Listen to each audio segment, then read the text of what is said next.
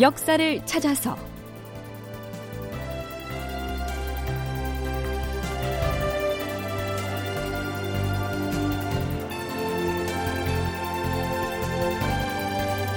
제 820편 의병대장 정문부 그리고 북관 대첩비 극본 이상락 연출 최홍준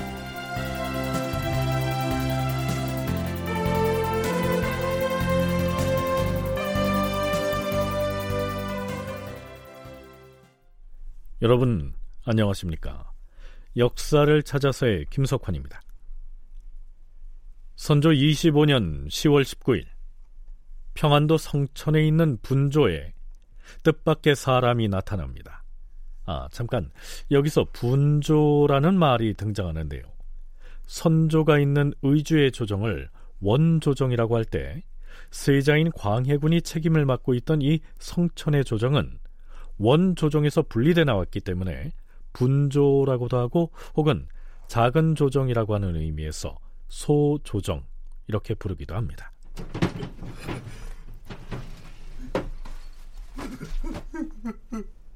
세자주 아니 이게 누구요? 그대는 실은 함경도 경상 판관 이홍업이옵니다. 내가 알기로 공은 임해군 순하군과 함께 반역자 국경인에게 붙잡혔다 외적에게 넘겨져 지금 안변에 영유돼 있는 것으로 아는데 어찌하여 혼자서 이곳에 찾아온 것이오? 저 다름이 아니오라 두 왕자님을 비롯해 지금 안변에 억류되어 있는 조종 신료들이 직접 작성한 편지를 가지고 왔사옵니다. 여기 그 서찰들이 여기 있사옵니다. 아니 어떻게 여러 사람의 편지를 이처럼 한꺼번에 몰래 받아올 수가 있었습니까? 그, 그것이 여기 외적의 장수인 가등청정이 쓴 편지도 가지고 왔사옵니다. 뭐라? 그러면 외군 장수 가등청정이 보내서 왔단 말이 아니오? 그, 그러하옵니다, 세자죠. 경성판관 이홍업이 오랫동안 적에게 잡혀 있다가 함경도 북병마사 한극함, 남병마사 이영, 왕제인 임해군 이진, 순화군 이보, 상락부원군 김귀영, 장계부원군 황정욱, 전 호군 황혁 등의 서찰과 적장 가등청정의 편지를 가지고서 적진으로부터 나와 성천에 도착하였다. 그 중에서 김귀영 등이 쓴 편지 내용 가운데 일부를 소개하자면 이렇습니다. 주상전하, 신등은 지난 7월 24일에 회령에서 사로잡혀 싸운데 그 일의 세세한 곡절을 전하께 아를 길이 없어서 그동안 속만 태우고 있었사옵니다. 지금은 일행이 안변부로 압송되어서 여기 머문 지도 이미 한 달이나 되었사옵니다. 두 왕자와 대소신료들은 가까스로 목숨을 지탱하고 있는 형편이어서 다른 것은 아뢰 만한 것이 없사옵니다.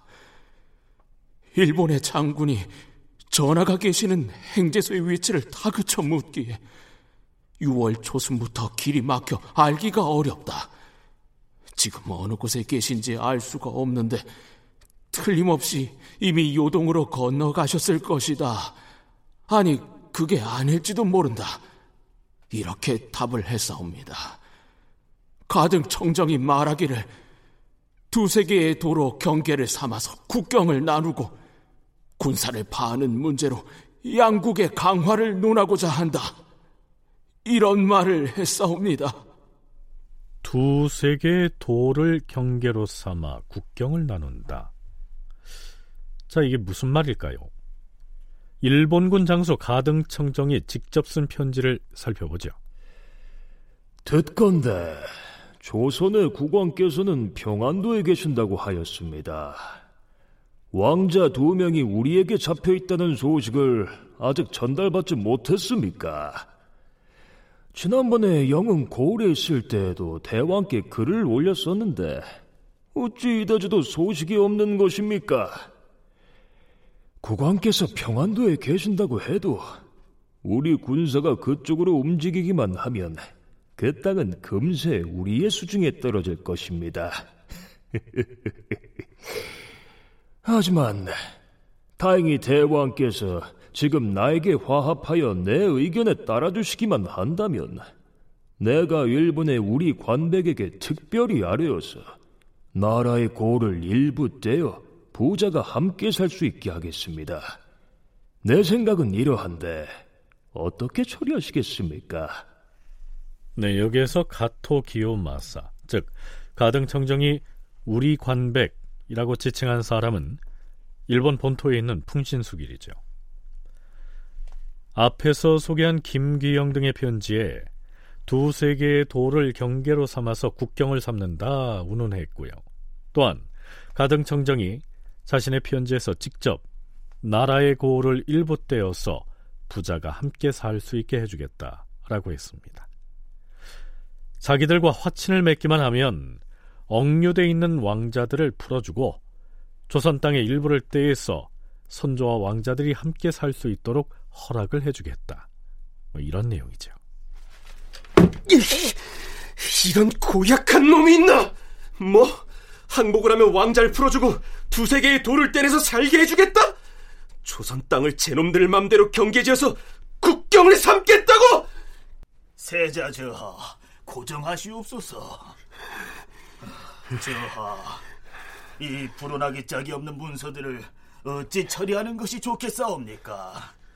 편지 심부름을 한 경성 판관 이홍업은 또 어찌 처리해야 할지. 영상 내감의 생각을 말해보세요. 음, 의주 행제소에 보내면 주상 전하와 조종 신료들이 크게 놀랄 것 같아 두렵사옵니다. 제 생각도 그렇습니다. 전하께는 알리지 않는 것으로 처결토록 하세요.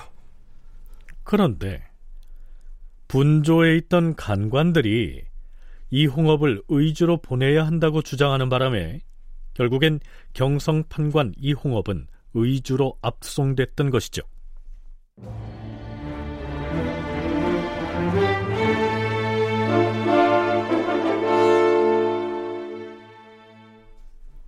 이때 마침 의주 행제소에서는 선조가 왕위를 광해군에게 넘기겠다고 선의 표명을 하는 바람에 조정의 분위기가 어수선했습니다.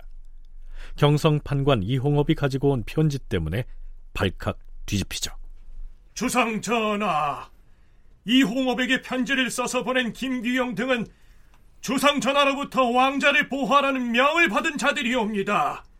그런데도 왕자를 제대로 보호하지 못하고 결국 외적에게 잡히게 하였으니 신하로서 죄를 지은 것이옵니다. 그럼에도 스스로 목숨을 끊지도 못하였을 뿐만 아니라 심지어 외국 오랑캐들 때문에 부득이해서 그렇게 되었다고 말을 하고 있으니 이는 매우 놀랍사옵니다. 이 편지를 보낸 자들의 직첩을 사탈하도록 명하시옵소서. 이런 이런 불손한 서찰을 써서 보낸 함경도 북병마사 한극함, 남병마사 이영, 상락부원군 김규영, 장계부원군 황정욱, 그리고 그 또 누구인가 전호군 황혁 등의 직첩을 모두 사칼하라! 주상 전하, 의금부에서 아래옵니다. 외국 오랑캐 우두머리의 서찰을 가지고 온 이 홍업은 명색이 문가님에도 하는 짓은 도리어 개되지만도 못하옵니다. 법에 의해 그 죄를 엄하게 추궁함으로써 군신간의 의리를 바로잡아야 하옵니다. 경성판관 이용업에게 추국을 가해서 그 죄상을 알아내게 하는 것이 어떻게 싸웁니까? 옳다! 이 홍업을 끌고 가서 추국하라! 전하! 주상 전하!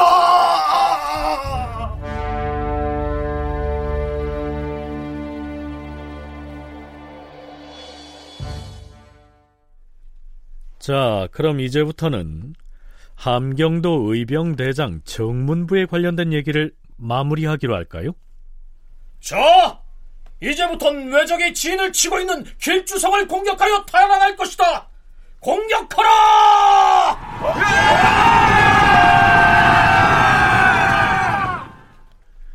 이때가 임진년 음력 10월 초순이었습니다. 때마침 눈이 내리고 한파가 몰아쳐 추위에 약한 일본군은 싸울 엄두를 내지 못했죠. 지금 매적은 계곡에 웅크린 채 떨고 있다. 모두 돌격하라. 군사들은 활을 쏘고 포수는 화포를 발포하라.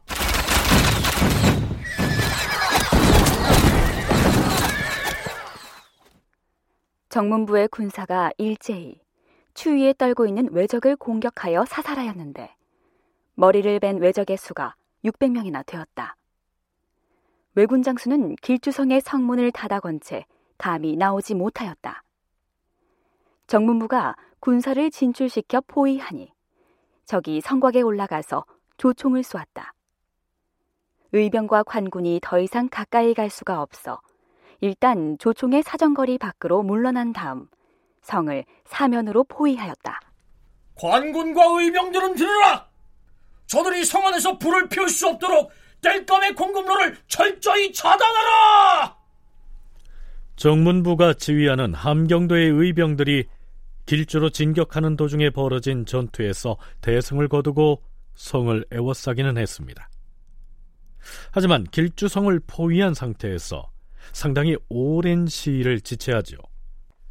이렇게 되자 남쪽 안변에 진을 치고 있던 가등청정이 나섭니다.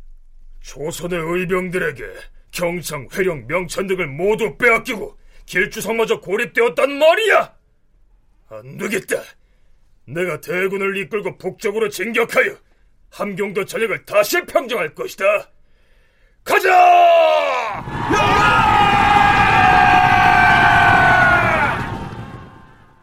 정문부의 휘하 장수인 유경천 등이 기병 수백을 거느리고 순찰을 하던 중에 가등청정의 대군을 만나 수십 명의 목을 베었으나 몰려오는 대군을 감당할 수 없어 후퇴하고 말았다. 정문부의 의병 부대는 가등청정의 대군에 맞서서 모두 세 차례 싸웠지만 중과 부적으로 세 번 모두 패하고 일단 초기에 의병을 일으켰던 경성으로 물러나 방어진을 구축하죠. 가등청정은 경성까지 공격할 엄두는 내지 못하고 버티다가 드디어 길주성에 있던 군사들마저 모두 철수시켜 안변으로 내려가 버립니다. 이렇게 해서 그동안 일본군 치하에 있던 안변 이북의 함경도 지역을 모두 회복하게 된 것이죠. 정문부는 의병의 발원지였던 경성으로 돌아가서는 자, 이제 외적이 쫓겨갔으니 의병을 해산할 것이다. 장졸들은 가족에게 돌아가서 생업에 전념하라. 나는 세종대왕께서 개척하셨던 저 북방의 육진들이 모두 건재한 지 몇몇 장수들과 함께 말을 타고 순행할 것이다. 자, 가자!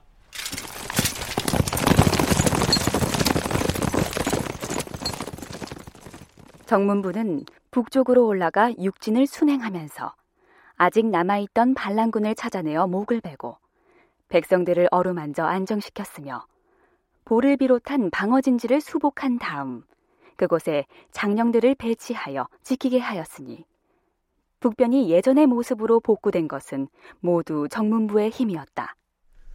네, 역사에서는 정문부가 의병을 일으켜서 함경도 곳곳에서 싸워 이긴 이런저런 전투를 통칭해서 북관대첩이라고 부릅니다.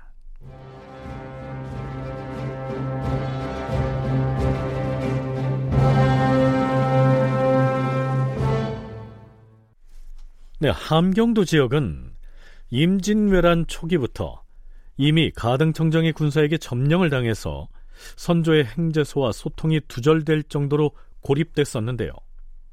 그런 척박한 환경에서 의병을 일으켜서 대부분의 지역을 해방시켰으니 정문부가 세운 공로는 대단한 것이었죠. 그러나 당대에도 그렇고 역사적으로도 이 정문부에 대한 평가는 매우 인색하고 빈약했습니다. 선문대 방기철 교수의 얘기입니다.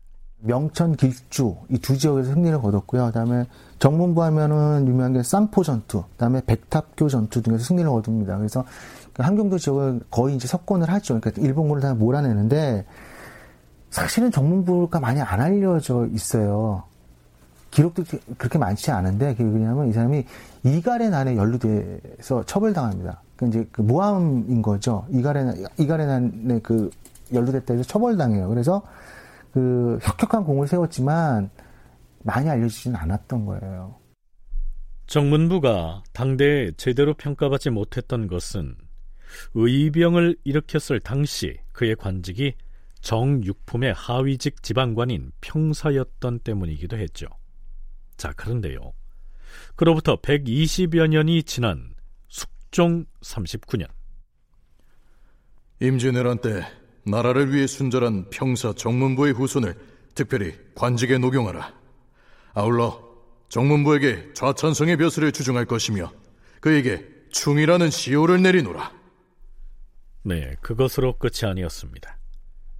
의병대장 정문부의 공적을 기리는 비석, 즉 북관 대첩비가 바로 숙종 때에 세워집니다. 서강대 계승범 교수의 얘기 들어보시죠.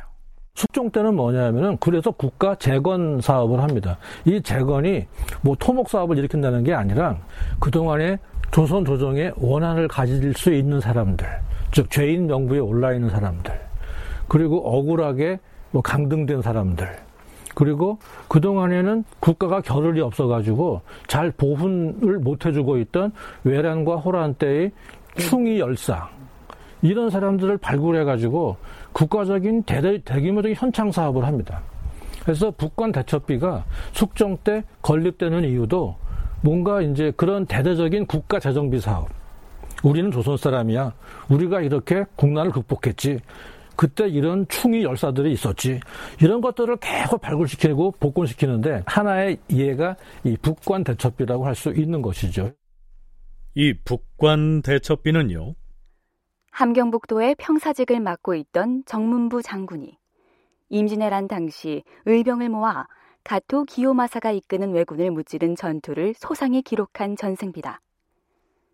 높이 187cm, 너비 66cm, 두께 13cm로 1,500자가 새겨져 있다. 숙종 34년에 부평사 최창대가 함경북도 길주군 임명면에 세웠다. 그랬었는데 이 대첩비는 엉뚱하게도 일본어로 반출돼서 야스쿠니 신사에 보관됩니다. 계승범 교수의 얘기 이어집니다. 함경도에 있는데 이게 러일 전쟁 때 일본 군대가 함경도를 거쳐서 이제 간도로 넘어간단 말이야. 그리고 연해주로 들어간단 말이죠. 그때 그 그리고 함경도 일대에서도 전투가 있었어요. 그때 일본군의 어떤 장교가 우연히 이 비를 발견한 겁니다. 그래갖고 이 비를 캐서 가져가요. 외란 때 전쟁에 관한 거니까 야속군이 신사에 갔다가 이걸 봉헌하는 거예요. 그 하나의 유물로. 이 사실이 이제 또 나중에 우연히 한 30년 전, 20, 30년 전에 한국인이 어떻게 그 신사에 갔다가 우연히 발견을 해서 반환 운동을 하죠. 2005년 3월 28일 한국과 일본의 불교계 대표가 중국 베이징에서 북한의 조선 불교도 연맹 대표와 만나서 이 북한 대첩비를 최종적으로 북한에 반환하기로 합의합니다. 그리고 같은 해 10월 20일에 한국으로 반환돼서 국립중앙박물관 이전 개관식 때 일반에 공개한 뒤에 복제비가 만들어져서 경복궁에 전시됐고요. 진짜 대첩비는 북한으로 보내져 함경도 길주의 본래의 자리로 돌아가게 됩니다. 다큐멘터리 역사를 찾아서 다음 시간에 계속하겠습니다.